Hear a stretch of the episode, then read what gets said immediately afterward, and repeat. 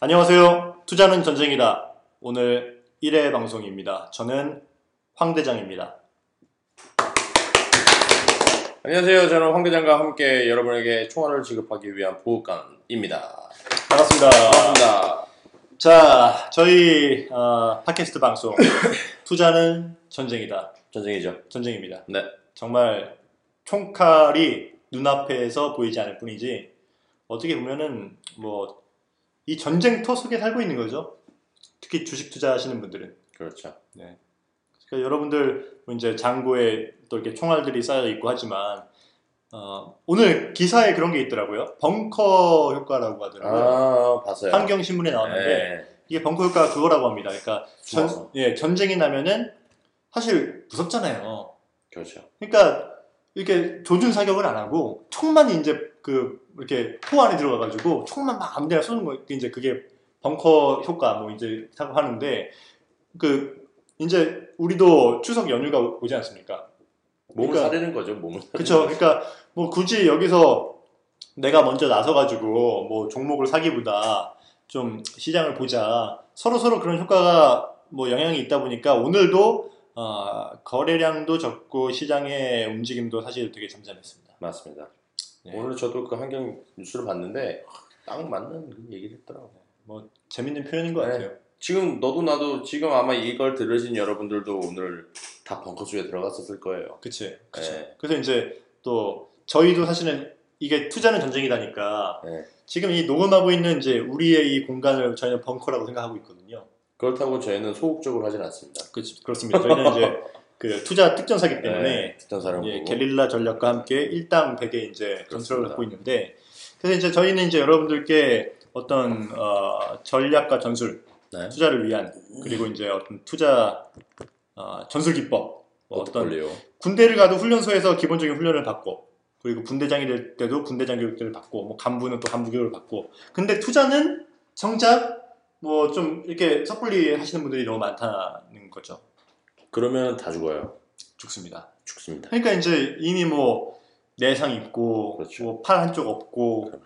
막 이렇게 막 쩔룩거리시면서 그때부터 이제 싸워야겠다 해 한들 이미 그렇죠. 적은 지금 잘 먹고 여러분들의 그, 그 상처받은 것만큼 또 더 커가지고 있는데 이게 점점 힘들어지는 거죠. 참 안타깝습니다. 상대방이 칼을 들고 있을 때난 총을 들어야 되고. 그럼에도 힘든데, 그럼요. 그럼에도 무서운 게 인간인데, 그럼요. 상대방은 지금 총 들고 있는데 여러분들 총 들고 싸우다가 총알 다 떨어져가지고 이제 지금 칼, 칼 갖고 계시잖아요. 그러면 안 되죠. 안 됩니다. 희박합니다. 그래서 어, 사실 저희는 좀 치열한 마인드로 이렇게 투자는 전쟁이다를 시작하게 되었습니다. 그럼 어떻게 해야 총을 가질 수 있나요? 중요한 질문, 네. 좋은 질문.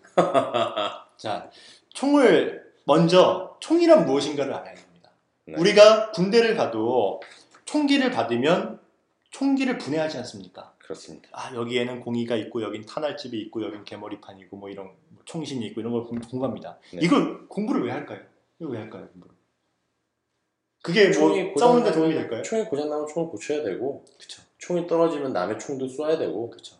알아야지. 알아야죠. 네, 알아야죠. 네. 총이 왜 무거운지도 알아야 되고 그럼요. 사실 그런 거를 안다고 해서 뭐 내가 백전백승하는 건 아니지만 수많은 전투에서 그런 꼭 필요한 일이 생길 수도 있고 또 자신감도 생길 수 있고 뭐 여러 가지 좀 예측 못한 변수가 많이 있습니다. 그래서 처음 먼저 총에 대해서 알아야 된다. 즉 주식이 뭔지 알아야 된다. 네. 어떤 종목이 오르고 내리고를 떠나서 주식 시장이 왜 있는지, 주식이란 무엇인지, 어떤 의미인지 이런 걸 알아야 되는 게 이제 기본이고요.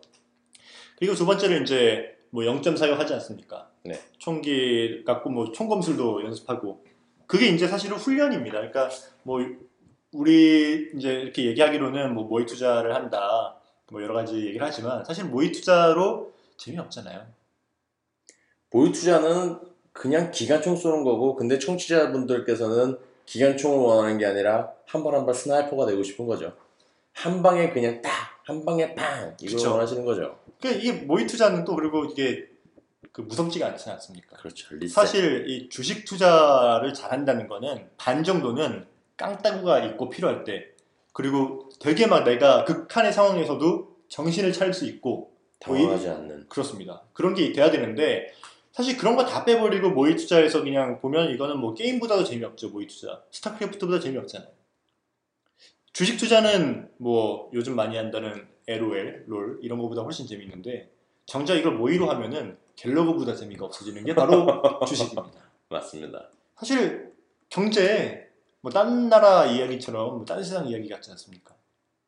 뭐 경제 뭐 기준금리를 올렸네, 뭐 PMI 지수 미국에 음. 어쩌고 됐네, 한국 GDP가 뭐 연성, 연평균 성장률이 몇 프로네, 뭐 그러랴 뭐나 그게 내가 지금 뭐, 뭐 과자 사 먹는 거랑 내가 지금 월급 받는 거랑 무슨 상관인데 잘 느낌이 오지 않죠. 안 오죠. 너무 간접적이죠. 그렇죠. 그러나 주식을 하면은 그게 바로 내 얘기가 됩니다. 그게 보이기 시작하죠. 그쵸. 네. 그리고 그거에 따라서 내가 울고 웃고 그렇죠. 판단을 할 수 있는 좌절도 쓰고. 하고 눈물도 흘리고 OTA를 하기도 하고 저도 여러분들과 같이 지금 주식 시장에 굉장히 맛을 들이고서 공부를 하고 있어요. 근데 재밌어요.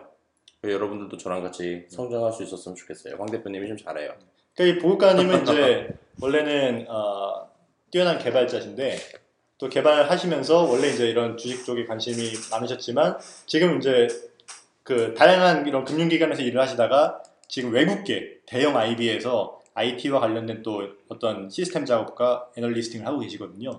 그러니까 이제 시장에 대해서만 알게 되면은 사실은 엄청나게 세지죠.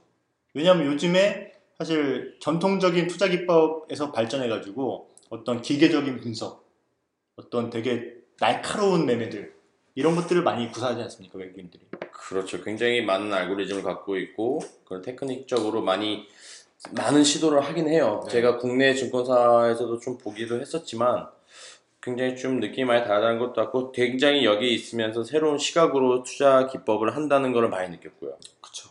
사실 네. 음, 조금이나마 여러분들한테 그런 기법에 대해서 좀 어드바이스 할 수 있었으면 좋겠고 저도 나름대로 여기 있으면서 황 대표님에게 시장을 보는 눈 그런 지식을 쌓을 수 있는. 그러니까 이게 저도 이제 참 뭐 컴퓨터 공부 조금 뭐 하고는 있지만 아 이게 또 이게 수많은 장벽들에 부딪히는데 컴퓨터를 잘 한다는 것만으로도 어떤 부분에서는 또 투자 수익을 올릴 수 있는 그런 여지가 많이 있는 즉 이제 되게 치열한 전쟁터입니다. 뭐 상대방은 최첨단 레이더와 뭐 최첨단 무기 인공위성을 갖고 여러분들과 싸우고 있다고 생각하시면 되고요. 그렇다고 뭐 우리가 항상 숨어 있어야 되냐? 그건 아니지 않습니까? 그렇죠. 근데 그런 게 있어요. 요- 제가 느끼기에는 어떤 거냐면 옛날에는 음, 경제, 금융, 시장만 알면 어느 정도 따라갈 수 있었지만 음. 제가 여기서 일을 하고 경험을 해본 결과 시스템을 모르면 절대 못 아, 따라가요. 그럼요. 예. 모든 프로그램이나 그런 원리를 알고서 시장의 움직임이라는 게 보여지기 때문에 여러분들은 좀 버거울 수도 있지만 어느 정도 그 금융 시스템이 어떻게 돌아가고 프로그램 trading이 어떤 건지 어떤 알고리즘에 의해서 매수 매도가 일어나고 예측을 하는지 정도는 감을 잡아야 되게 중요한 겁니다. 감을 잡아야 여러분들이 어느 정도의 effect를 얻을 수 있고 그런 좋은 투- 그런 주식 투자를 할 수 있다고 생각을 합니다. 저도 그런 시스템적인 그런 트렌드나 피 프로그램 trading에 대한 원론적인 그리고 그거에 대한 응용적인 그런 테크니컬적인 내용을 여러분한테 쉽게 설명해 드릴 수 있는 역할을 할수 있으면 좋겠네요.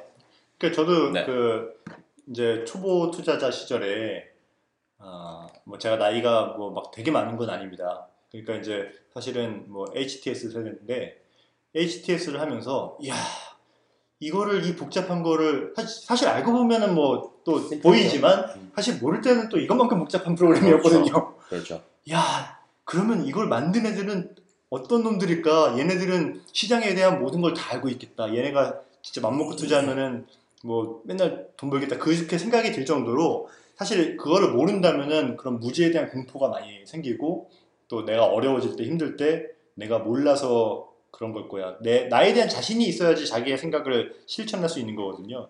그러니까 어, 투자는 전쟁이다. 저희 방송은 이제 뭐 시장에 대한 시황에 대한 얘기도 할 것이고, 그리고 뭐 종목 선정도 할 것이고, 뭐 되게 넓게 다룰 겁니다. 그리고 보급가님께서 이제 어떤 IT적인 부분, 또 시장의 시스템이라는 게 어떤 뭐 그 프로그래밍 이런 게 아니라 지금은 뭐 전산화 시대, IT 시대지 않습니까? 로직이에요. 로직. 예, 투자 네. 로직도 있고, 네, 네. 그리고 뭐 이제 거래소에서 어떻게 체결되는지 음. 뭐 되게 막 다양한 어떤 여러 가지의 재료들이 있는데 아, 그 중에서 사실 불필요한 것들은 또 자르고 정말 이거는 알아야 알. 알아야 된다. 근데 그런 것도 많이 모르시는 부분이 있고 저도 그렇죠. 몰, 몰랐었던 게 있고 그렇기 때문에 그런 부분들 좀 뭔가 차별화된 요소들 어, 전반적으로 좀 넓게 어, 저희 방송에서 다뤄보려고 합니다. 이렇게 하는 방송은 없어요. 그쵸 거의 뭐 이제 네, 시황 얘기하고 얘기만 하고 그러는데 종목 얘기하고 뭐 저희는- 차트 얘기하고 그렇죠. 저희는 한 단계 더 업그레이드 돼서 네. 시장의 흐름과 그 돈, 원리 돈에 대한 원리 그 원리. 자체에 대한 얘기도 하고 좀 다양하게 다뤄보겠습니다. 그래서 오늘 뭐 첫 방송이지만 뭐 오리엔테이션만 하기보다는 뭐 그래도 간단하게 시장에 대해서 간단하게 짚고 넘어가야 되지 않겠습니까? 그렇죠. 그렇죠. 그래서 어, 뭐 좀 쉽게 쉽게 얘기를 해보겠습니다. 어쨌든 어, 지금 가장 중요한 건 이제 많이 언급되는 게 뭐 미국, 중국. 음. 미국은 뭐 금리 동결, 뭐 중국 위안화 평가 전환, 그리고 또 이번에 또 이슈가 됐던 게 이제 신용 등급 네, 신용 등급 인상이 있, 예, 업그레이드 시켜줬고요. 업그레이드 됐죠. 네. 이제 뭐 그런 뭐 몇몇 가지 중요한 재료들이 한 주간에 있었습니다. 그렇죠. 그래서 이제 이거를 가지고 사실 뭐 이제 황 대장 제 입장에서는 또 제가 판단하는 어떤 어, 시나리오가 있긴 한데 첫 방송부터 뭐 시장이 이렇게 되냐 저렇게 되겠다 뭐 종목을 뭘 골라라 이런 얘기를 드리는 것보다는 조금 음, 스텝을 밟아야죠. 네, 네. 사실 투자자분들 중에서도 뭐 금리 환율 뭐 또뭐 평가 절하니 뭐 신용 등급이니 이런 거 잘 모르시는 분도 되게 많거든요. 근데 그런 거를 또 저희가 뭐 그걸 원론적으로 얘기한다고 해서 귀에 들어오지도 않고 되게 많아요. 되게 많죠. 그래서 조금 네. 이제 아, 실제로 이런 것들을 그래도 뉴스에 나오면 여러분들이 투자에 좀 적용시킬 수 있게 어떤 이런 것들이 시장의 인과관계, 연결고리로 존재하는지 사실 이거 좀 옛날에 제가 되게 궁금했거든요. 그러니까 그래서 이제 막 신문 보면서 노트에다가 막 그런 거 순서도 적었어요. 음. 환율 상승하면은 환율이 어떻게 되니까 원화 가치가 어떻게 되니까 그러면은 금리가 어떻게 되니까 이런 거 막 순서를 계속 적어가지고 막 막 그 무슨 뭐 거미줄처럼 네. 막 이렇게 막 해서 막 그런 거 보고 막 그랬거든요. 근데 그런 게 재밌어요. 그리고 그런 걸 알면은 어떤 시장의 현상을 보일 때 다양한 인과관계가 전체적으로 보이거든요. 그거 재밌어요. 주- 알아야 됩니다. 재밌어요. 네. 그런 거 재밌어요. 사실 꼭 그렇게 되진 않아요 시장이 다양한 변수가 있지만 그래서 오늘은 음, 환율에 대해서 간단하게 가볍게 여러분들께 말씀을 드릴까 합니다. 왜 환율을 또 얘기하려고 하냐? 오늘도 환율이 아마 오른 걸로 제가 기억이 되는데 지금 환율이 거의 1200원대에 근접해 있습니다. 네. 이게 아, 상당히 높은 환율이거든요. 근래 들어서 봤을 때. 특히 올해 들어서도 지금 최고가 수준에 위치하고 있고 환율이 높다 보니까 요즘에 뭐 차화전. 요즘 시장을 리드하는 차화전 차화정이 이제 뭐 2000년 후반대에 뭐 자문사에서 많이 이제 언급을 하면서 차화정이라는 게 있었는데 요즘 차화전이라고 해가지고 좀 많이 얘기를 하더라고요. 자동차 아, 그리고 화학, 뭐 전자전기 뭐 이- 이런 업황인 것 같은데 왜 환율이 올라가면은 자동차 기업의 주가가 뛰는지 되게 사실 와, 아리까리하거든요. 이게 쉬운 것 같으면서도 아리까리한 겁니다. 그러니까 환율에 대해서 제가 조금 얘기를 간단하게 원리적인 거지만 또 꼭 필요한 거. 아니 근데 환율을 왜 오르는 거예요? 우리 엄마 미국 누나 딸내미 나러 가야 되는데 그거 엄마 용돈을 드려야 되는데 환전을 볼 수가 없네. 달러가 올라가지고. 달러가 아, 왜 오르는 거예요? 사실 달러가 왜 오르냐? 네, 왜 뭐, 오르는 거예요? 제가 무슨 뭐 저명한 경제학자라 한들 네. 뭐그 얘기한다고 제 말이 맞겠습니까? 그러니까 달러가 왜 오르냐? 아, 사실 뭐 요즘 쩐의 전쟁 아니겠습니까 주식 시장이? 그렇죠. 네, 그래서 달러가 오른다. 뭐 시장 논리에 따라 시, 어, 시세가 변한다는 건 두 가지 이유가 있습니다. 첫 번째, 시장에서 그렇게 합의를 보기 때문에. 즉 달러가 1,200원이 아 이게 자본 다 들어간 거예요. 아, 예, 예, 죄송합니다. 아유, 제가 좀 깔끔해. 자, 보호관님 잘 들으세요. 네네네, 집중하겠습니다. 달러가 오른다는 거는 많은 사람들이 달러를 사니까 오르는 거예요. 그렇죠. 이게 기본적으로 하나 있고요. 또 한 가지는 달러가 오를 때 이득을 보는 사람이 있습니다. 음. 그 사람들이 달러를 올리고 싶어 하고 올립니다. 두 가지 이유가 있어요. 근데 달, 어쨌든 달러를 갖고 있는 사람은 달러의 주인은 미국이잖아요. 그렇죠. 천조국, 천조국한테 까부면 어떻게 되죠? 혼나요. 뒤집니다. 네, 그걸 걔네가 찍어내니까. 네. 제가 최근에 그 군사에 관심이 많은 저의 친구, 친구의 말에, 아. 말에 의하면 지금 그게 발견됐대요. 이게 이제 약간 옆길로 새는 건데, 어, 뭐 캘리포니아인가 뭐 하와이인가 어디에 위성에 지금 미국이 제작 중인 항공모함이 찍혔대요. 근데 이게 이, 이게 실합니다 이거. 그 항공모함이 얼마나 크냐? 하와이만. 아, 그 하여튼 뭐 저도 뭐 이렇게 뭐 이- 웃자고 하는 얘기만 뭐 얘긴데 중요한 거는 그걸 보려고 북한에서 위성을 쏘는 건가? 그 북한에서 뭐 쏴서 미국 거 봐봤자 뭐 뭐라, 뭐랄까요 중국이 하겠죠. 근데 네. 그걸 하는 게 중국에서 사실 얼마 전에 항공모함을 처음으로 만들었지 않습니까? 제가 기사를 언뜻 봤는데 어, 뭐 이제 여러 가지 그런 어떤 무력에 대한 사실 견제가 있기 때문에 물론 그런 어마어마한 핵잠수 핵잠수함 뭐 핵 항공모함을 마음대로 만들지 못하는 지금 국제 정세가 그렇지 않습니까? 네. 그럼에도 불구하고 어쨌든 무력에 대한 근본적인 어떤 갈망 그런 것 때문인지는 몰라도 어쨌든 미국에서 진짜 어마어마한 항공모함을 만들었대요. 그러니까 중요한 건 여기로 생 건데 그만큼 무섭다는 거죠. 어. 항공모함 하나 뜨면 우리나라 망하는 거 아시죠? 지금 말씀하시는 배가 아니라 비행기? 어, 항공모함이 하나 뜨면은 거기에 뭐 편대 뭐 이렇게 얘기하잖아요. 비행기가 한 40대, 50대가 이제 뜨는데 그거 다 뜨면은 우리나라 뭐 몇 시간 만에 초토화된다. 뭐 이제 얘기로만 내렸어요, 제가. 그만큼 미국이 무서운 애들입니다. 그 지금 하와이만한 거 뜨면은 사실 하와이만한 항공모함. 네이버 검색해보 여러분도 네이버 검색해보세요. 이게 저도 속은진 모르겠는데 하여튼 뭐 얘기를 이렇게 들었습니다. 그만큼 이제 힘이 세다는 얘기죠, 미국이. 네, 그렇죠. 그러니까 미국이 맘먹고 달러 가치 올리고 싶고 내리고 싶으면은 충분히 가능하고도 남는다는 얘기입니다. 네. 근데 딴 달러 가치가 오른다는 얘기는 어쨌든 미국이 그거를 용인해주고 있다는 얘기고 최소한 올리진 않더라도 그렇죠. 걔네가 용인- 충분히 내릴 수 있죠. 그렇죠 안 올리게 막을 수 네, 있거든요. 막을 수 있죠. 근데 어쨌든 뭐 시장의 논리가 그, 그 가격을 합의를 봤다 한들 중요한 거는 결국 달러에 대해서는 미국이 그 가격을 용인해 준다는 얘기입니다. 그러니까 왜 오르냐라고 물어보시길래 그러면 음. 뭐 달러가 오르면은 산업에서 볼 때 좋은 산업도 있고 나쁜 산업도 있지만 걔네 계산해서 어쨌든 자기들한테 뭐 지금 크게 나- 최소한 뭐 손해 볼 건 없다고 생각하기 때문이겠죠. 뭐 되게 이제 좀 뭐 어떤 어, 힘의 논리로 제가 말씀을 드렸는데 그래서 뭐 달러가 오르는 거는 너무 많은 이유가 있기 때문에 그 부분을 얘기 드리기 제가 좀 어려울 것 같고 달러가 오르면 그래서 이제 어떻게 되냐 뭘 해야 되냐 보호가님 달러가 오르면 뭐 어떻게 하실래요? 저는 달러가 오르면 금을 사겠어요. 금을 산다 달러가 오르면 금을 산다 어떤 이유 때문이죠? 달러가 오르면 금이 떨어지더라고요. 달러가 오르면 금이 떨어지기 때문에 달러가 오르면 금을 산다 떨어지는 걸 산다 그렇죠. 떨어지는 걸 왜 사죠? 왜냐면 달러는 내려올 거니까. 안 내려오면요 그러면 금부자. 뭐 틀린 얘기는 아닙니다. 뭐 네네. 어떤 얘기도 틀린 건 없어요 시장에서. 근데 어, 일반적으로 달러와 금은 대체제라고 합니다. 음, 왜 대체제냐? 사실 아 엄밀한 대체제는 아니에요. 제가 제가 잘못 말했네요. 네네. 달러가 오르면 금값이 항상 그렇게 반대로 움직이는 건 아닌데 달러는 어쨌든 되게 우량한 돈 아닙니까? 그렇죠. 원화에 비해서 훨씬 더 믿을 만한 돈 아닙니까? 그러니까 우리나라 옛날에 6.25 끝나고 뭐 지금도 뭐 달러 갖고 어디 제3국 이런 데 가면은 달러는 전 세계 어디서든 통용이 되거든요. 되죠. 뭐 아, 이거는 망하지 않는 돈이니까. 북한에서도 되는데. 그렇죠. 그래서 안전자산이라고 합니다. 그거를. 음, 상대적인 안전 자산이죠. 원화에 비해서. 하지만 달러도 종이 쪼가리에 불과하지 않아요. 네. 그렇기 때문에 금, 은, 다이아몬드 뭐 이런 거 있지 않습니까? 이거는 내가 찍고 싶다고 뿅뿅뿅 찍어내는 게 아니거든요.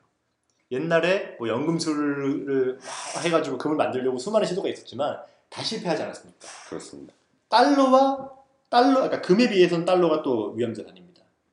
그렇죠. 어쨌든 어, 달러가 오른다는 얘기는 증권 시장 안에서는 투자자들은 시장을 안 좋게 보고 있다는 얘기예요. 음, 뭔 얘기냐? 어, 이머징 마켓이라고 하죠. 뭐 우리나라, 아시아, 뭐 이렇게 브라질, 러시아. 음. 거기에 한국에 투자할 때는 기본적으로 그러니까 외국인이 삼성전자를 샀어요. 그러면 거- 무조건 원화 투자를 하- 같이 하게 됩니다. 삼성전자를 사고 싶으면 원화로 사야 되거든요. 그렇죠. 그렇기 때문에 이게 있어요. 삼성전자 주가가 10% 올랐어요. 근데 원화 가치가 10% 떨어지죠. 그러면 돈을 못 벌어요. 이게 외국인들의 핵심 기본 깔고 가는 항상 베이스에 깔고 가는 논리거든요. 항상 어디에 투자할 때는 아무리 좋은 기업도 환차익을 고려합니다. 동시에. 음. 그렇기 때문에 어, 딸 아무리 좋은 기업이 있어도 지금 달러를 달러 가치가 오른다는 얘기는 원화에 대한 투자를 좀 꺼리는 거예요. 맞습니다. 맞습니다. 네. 맞습니다. 그래서 어, 기본적으로 이제 그런 논리가 작용하고요. 그러면 달러 가치, 그러니까 이제 환율이 오른다. 환율 우리나라 입장에서 원 달러 환율이라고 하잖아요. 네. 환율이 오른다는 곧 이렇게 생각하시면 편합니다. 저는 이제 이렇게 생각해요. 되게 쉽게 이해시켜 드릴게요. 왜냐면 환율이 비율이잖아요. 음. 아, 막, 한 머리, 머리 아파요. 막 이렇게. 아, 막 이렇게 되면 뭐 원화 가치 1대면 뭐, 아, 머리 아픕니다. 그냥 이렇게 생각하십시오. 원 달러 환율은 달러 가치. 원 달러 환율 이퀄 달러 가치. 환율이 올라가면 달러 가치 올라간다. 이렇게 생각하면 되게 편합니다. 음. 실제로. 실제로 그래요. 네. 그러면 우리 이렇게 생각하잖아요. 원화 가치 떨어지면 맥도날드 빅맥 세트 3,500원, 4,000원짜리 5,000원 내고 사 먹어야 되는 거 아니냐. 물론 그게 그렇게 값이 바뀌진 않지만 국가가 이렇게 무역을 할 때는 아무래도 덜 사오고 우리가 좀 덜 먹게 돼요, 실제로. 원화로 살 수 있는 게 적어지니까. 가치가 떨어지니까. 가치가 떨어지니까. 음. 근데 이런 게 또 작용합니다. 가치가 떨어지면 또 뭐가 좋냐면요. 아, 똑같은 상품 우리가 갤럭시를 100만 원인데 이게 똑같이 수, 수출 이 될 때 하나 더 팔죠. 싸져요 갤럭시가. 그렇죠. 그러면 가격 경쟁력이라는 게 생긴다는 거예요. 음. 근데 그래서 우리나라는 거의 사실 우리나라 먹여 살리는 기업이 삼성, 현대차, 뭐 이제 좀, 좀 밑으로는 뭐 이제 뭐 SK부터 뭐 막 나오는데 삼성전자 시총 비율이 우리나라에서 15% 정도 돼요. 맞아요. 삼성, 현대 합치면 우리나라 20%입니다. 시가총액. 즉, 그, 걔네들이, 걔네들, 어, 너무 대단하신 분이들 걔네들이라고 해가지고. 그런데 그분들이, 수익이 나면 그 왕국, kingdom, 네. 예, 그분들이 돈을 벌려면 어쨌든 많이 팔아야 되고, 그러기 위해서는 원화 가치가 떨어져야죠. 떨어지는 게 좋은 점으로 작용한다. 물론, 원화 가치가 오르면 똑같은 거 팔아도 많이 남죠. 그 대신 덜 팔릴 거 아니에요. 그렇죠. 그러면 중요한 건 이런 어, trade off라고 생각하면 되는데 달러가 달, 그러니까 환율이 오를 때 우리가 더 많이 팔리는 만큼의 이득과 가격이 떨어지는 만큼의 손실에서 어떤 게 더 우리한테 유리하게 작용할 것인가 반대의 경우도 마찬가지로 해보니까 경험적으로 환율이 오를 때 원화 가치가 떨어지고 달러 가치가 높아질 때 즉 많이 팔 싸게 많이 파는 게 결론적으로 더 많이 남더라. 그게 우리의 경험적으로 남은 거죠. 네. 항상 원 달러 환율이 오를 때 그 해를 보니 현대차 매출이 올라갔더라. 영업이익이 커졌더라. 이런 케이스가 만들어졌기 때문에 사실은 최근에 어, 특히 자동차 업종이 되게 잘 가고 있습니다. 사실 어떤 이 증시나 경제에서 어떤 한 가지가 바뀌면 꼭 반대쪽에 뭔가가 있기 때문에 뭐 한쪽으로는 완전히 작용하는 건 없어요. 어떤 게 상대적으로 더 많이 움직이느냐 요거에 대한 건데 환율은 어쨌든 증시에는 우리 증시에는 기본적으로 어, 긍정적인 역할. 긍정적인 역할이 있습니다. 거죠. 네. 네. 그래서 또 이게 있죠. 아무리 현대차가 좋아졌어요. 근데 원화 가치 떨어지고 있잖아요. 그럼 외국인들이 안 들어와요. 왜? 환차익에 대한 부담이 돈- 있으니까. 돈이 안 벌어지니까 안 네. 들어오는 거예요. 그러니까 그게 되게 절묘하게 맞아야 돼요. 그러니까 절묘하게 많은 타이밍이 이제 이런 타이밍입니다. 어쨌든 환율이라는 게 우리가 지금 1,200원인데 옛날에는 뭐 2,000원인 적도 있었잖아요. 우리 네. 어릴 때. 근데 뭐 5,000원인 적은 없었잖아요. 그렇죠. 2,000원에서 막다 따졌죠. 나라가 망하면 5,000원이 될 수도 있습니다. 근데 나라가 망하지 않는다는 전제하에서 이게 시장에 우리가 투자를 하는 거기 때문에 어쨌든 이 환율이라는 거는 회귀하는 습성이 다른 상품 비해서 좀 많습니다. 그러면 네. 역으로 제가 질문을 하나 드릴게요. 좋습니다. 환율이 올라요. 그러면 주식 투자할 타이밍이 왜냐면은 삼성이나 현대가 많이 팔겠죠. 그렇죠. 그렇게 되면 그쪽 주식이 좋아지겠죠. 그렇죠. 그러면 그렇게 투자를 해야 된다고 생각을 하게 되는데 네. 아시겠지만 우리나라에는 외국 투자 자본이 거의 반 이상의 시장을 점유하고 있잖아요. 다- 정확히는 한 35% 정도 네, 하고. 굉장히 많은 양을 많이 하고 영향, 있죠. 영향력을 많이 끼치고 그렇죠. 있는데 네. 외국인들 투자가 상대적으로 줄어들었다. 음, 그렇게 되면 시장이 또 움직임이 굉장히 둔화될 거 아니에요. 그렇죠. 그러면 어느 타이밍? 그렇게 역으로 생각을 했을 경우에는 우리나라의 달러 가치가 떨어져서 삼성이나 현대가 장사가 잘 안 됐다. 음, 그러면은 내부적으로는 주식이 떨어질 수 있지만 음. 외국인 투자자들이 오 이때다 호재다 그러다 공격적으로 투자를 하다 보면 주식이 올라갈 수가 있어요. 음. 그때 따라가야 되는 건지 자, 좋은 질문입니다. 따라가야 될지 네, 아주 좋은 질문입니다. 이게 이제 어, 기본적으로 외국인들은 달러를 갖고 있는 사람들이기 때문에 우리나라는 어, 투자하고 싶은 종목을 사면 됩니다. 근데 외국인들은 원화를 사고 원화를 투자를 하는 2단계를 거치거든요. 그러면 사실 보이지 않지만 두 개를 사는 거예요. 어떤 종목을 사든. 그렇기 때문에 음.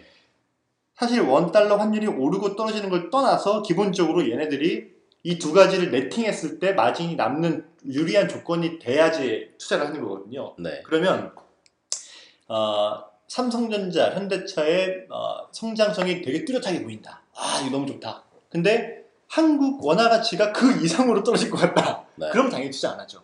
음. 근데 한국 원화 가치가 본질만 처- 유지한다고 해도 충분히 투자할 매력이 있고 또 원화 가치가 오르, 오른다면은 사실 어, 한국 주식들이 그렇게 모멘텀이 안 보여도 사실 이 외국인들 입장에서는 이 원화 가치라는 게 이 청취자분들이나 또 저희 같은 뭐 이제 개인 투자 입장에서는 어떤 그런 시장적인 요인이에요. 그러니까 코스피 종합주가 지수가 떨어지면 내 종목 아무리 좋은 것도 10개 내고 있으면 그 중에 6개 떨어지잖아요. 네. 그런 코스피 종합주가 지수 같은 역할을 하는 게 원화 가치입니다. 그래서 어, 아까 제가 이제 말씀드렸다시피 환율이라는 게 어떤 반복되는 습성이 상대적으로 다른 상품에 비해서는 좀 크거든요. 그렇기 때문에 보통 뭐 1200원 또는 더 올라갈 수도 있겠죠. 뭐 1500원 갈 수도 있는데 어쨌든 이게 일정 수준을 찍으면 우리나라 한국은행에서는 또 가만히 안 놔둬요.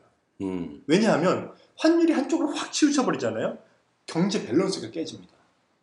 한쪽은 되게 좋아지는 데가 있고 한쪽은 되게 힘들어지는 데가 생겨요. 그렇죠. 그렇기 때문에 이 환율에 대한 조작 조작이라는 게 이제 막, 야, 막 되게 비, 나쁘게 하는 게 아니라 개입을 합니다. 어떤 어떤 시장 개입을 하면서 그쵸. 이제 밸런스를 맞추는 거죠. 그렇죠. 네. 그, 렇기 때문에 또 더 이게 돌고 도는 습성이 생기거든요. 원화 금리를 맞추면서 그렇죠, 그렇죠. 컨트롤하기 시작하는 거죠. 그렇습니다. 좋습니다. 그러면 제가 아, 여기서 요- 요것만 마무리 드릴게요. 그래서 그 외, 외국 인들이 딱 봤을 때 어, 어떤 이게 turning turning 그 turning point가 생겨요. 그 환율이 turning point.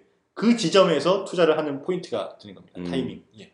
좋습니다. 그러면은 제가 요점은 딱 이 청취자들을 궁금해할 만한 이제 환율에 돌아가는 시스템은 어느 정도 알았어요. 음. 그러면 지금 환율이 올랐어요. 네. 말씀하신 대로 오르고 있죠, 지금. 오르고 네. 있어요. 잘 오르 아주 빡빡빡 네, 오르고 있어요. 그러면 과연 지금이 투자 시점이냐? 아니면 지금은 아니냐? 일단 그거에 대한 두 가지를 제가 말씀드릴게요. 현, 그러니까 투자라는 건요, 가격이 높냐 낮냐도 중요하죠. 근데 더 중요한 건 뭐냐? 높든 낮든 내가 산 가격 이후로 올라야 됩니다. 네, 그렇죠. 그러면 수익이 나느냐 안 나느냐죠. 그쵸. 내가 사고 난 다음에 누가 따라서 사주느냐. 음. 근데 환율도 마찬가지예요. 환율이 1200원이지만 중요한 거는 지금 투자해 있는 상태가 아니고 투자를 고려하는 외국인, 외국인이라면은 환율이 여기 1200원인 게 중요한 게 아니라 1200원에서 떨어질까 오를까를 고민합니다. 중요한 건 그거예요. 그러니까 1200원이라는 어떤 현 수준이 중요한 게 아니고 이 수준에서부터의 향후 움직임이 중요한데 이제 여기서부터 이제 다양한 해석이 엇갈리는 거죠. 근데 아, 환율이라는 거는 좀 이런 관성이 있어요. 다른 거에 비해서. 그러니까 왜냐하면 우리가 주식 투자를 할 때는 되게 다양한 수요가 있어요. 기업이 좋아서 투자를 하기도 하고 또는 그냥 이게 오를 것 같아서 투자하기도 하고 또는 친구가 사서 나도 투자하기도 합니다. 투기적 수요가 되게 많다는 거죠. 근데 환율이라는 거는 사실 환율을 거래할 수 있는 사람은 별로 없어요. 여러분 보가님 FX 뭐 이런 거 들어보셨죠? 네, FX 마진 또는 해외 선물 이거는 환율을 응용한 파생 상품이지 진짜 환율을 거래하려면 은행이 돼야 됩니다. 맞습니다. 은행이 돼서 사실 이게 지금은 많이 떨어 낮아졌는데 어쨌든 거래 규모가 되게 커요. 그렇기 때문에 실제 환율의 움직임은 사실은 진짜 그 환율 수요자들에 의해서 결정되는 경우가 많거든요. 그러니까 예를 들면은 뭐 이제 은행이 환전을 하기 위해서 또는 어떤 자금을 융통시키기 위해서 또는 무역 회사들이 여러 가지 그런 자금 결제 때문에 의한 뭐 해지 수요라든지 해지라는 건 이제 뭐 방어하기 위한 뭐 여러 가지 이제 그런 어, 어떤 시장의 수요 때문에 만들어지는 거기 때문에 경제라는 게 그렇게 확확 바뀌지 않거든요. 한번 어떤 추세가 형성되면은 좀 어느 정도는 이게 대충 그렇게 갑니다. 그러니까 환율이라는 것도 그런 습성이 있어요. 그래서 네. 지금 이 1,200원의 환율이 꺾일 가능성보다는 이어져서 올라갈 확률이 더 큽니다. 그런 관점에서 볼 때. 네. 그러면 지금 올 연말에는 1,200원 위에서 환율이 원달러 환율이 형성된다. 형성될 거예요. 아마 그럴 확률이 더 커요. 그랬을 때 어, 그래서 지금 현대차가 계속 가는 거예요. 네. 뭐 요즘에 또 뭐 폭스바겐 사태도 있고 했지만 그래서 어, 외국인이라면은 아, 지금은 때가 아닌 거죠. 음. 근데 사실 언제 이게 turning out 할 거냐는 사실 판단하기 어렵지만 항상 일정 밴드를 두고 한국은행이 개입을 합니다. 네. 어떻게 개입하냐? 원화를 열라 사요. 그러려면 달러를 갖고 있어야겠죠. 그러기 위해서 외평채를 발행해가지고 달러를 갖고 있는 거거든요. 음. 달러 환율을 너무 많이 오르면 이걸 갖고 원화를 사가지고 원화 가치를 또 일정 수준 올려야 되니까 그때 걔네들은 외국인들 들어오면은 환차익을 일단 아무 종목도 안 사도 들어오자마자 환차익이 이제 생기겠죠. 네. 한국은행이 사주면. 그러니까 그때가 이제 적절한 투자 포인트가 되겠죠. 그러면 지금 말을 정리하자면 전문가님께서 생각하시기에는 지금 적절한 투자 시점보다는 좀 더 지켜보고 음. 그리고 환율의 움직임을 보고 외국인 투자의 동향을 살핀 다음 포인트를 잡아서 투자 타이밍을 잡아야 된다.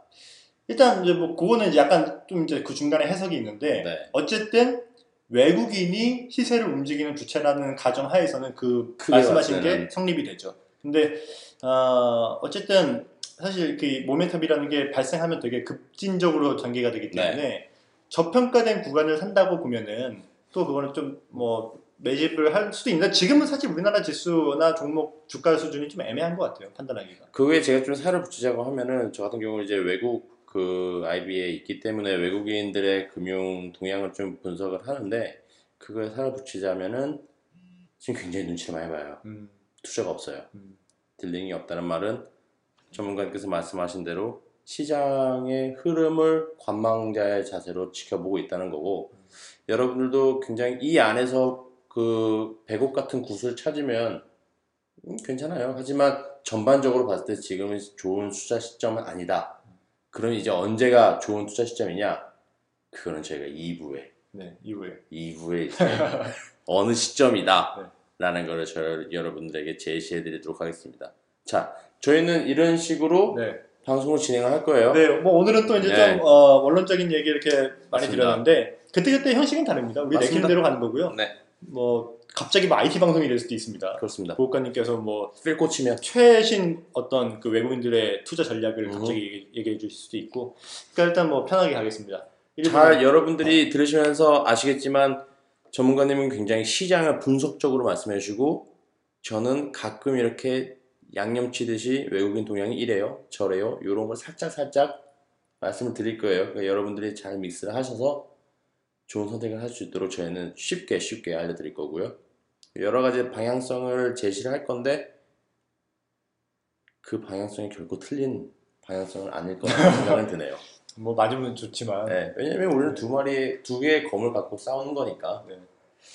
충분히 승산이 있습니다. 이 전쟁. 여러분들도 귀 기울여 주시고, 저희도 좀 더 열심히 칼과 총을 닫고 여러분에게 보급해 드릴 수 있도록 하겠습니다. 하겠습니다. 1부는 여기까지 하고 여기까지 하고, 곧 이어서 2부 네, 시장 언제 들어가야 되냐? 그렇죠. 네, 그 얘기 해보겠습니다. 잘 자요. 안녕히 계세요!